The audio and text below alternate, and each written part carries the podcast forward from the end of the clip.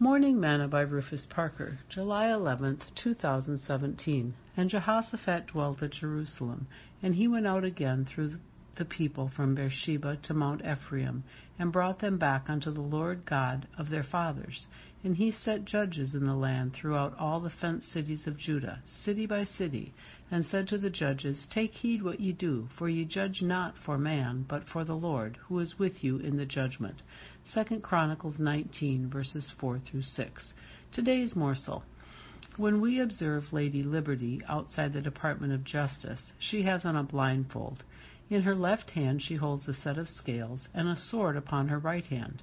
The blindfold represents objectivity, in that justice is or should be meted out objectively, without fear or favor, regardless of money, wealth, power, or identity, blind justice and impartiality.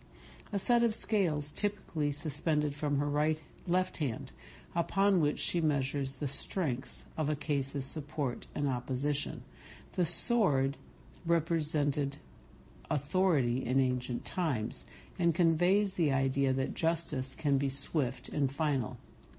David said, The God of Israel said, The rock of Israel spake to me.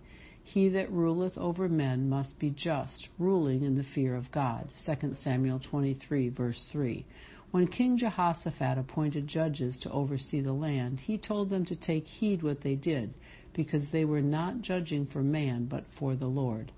With the fear of God, there is no injustice.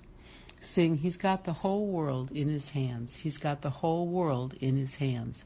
He's got the whole world in His hands. He's got the whole world in His hands. Thought for today God is just.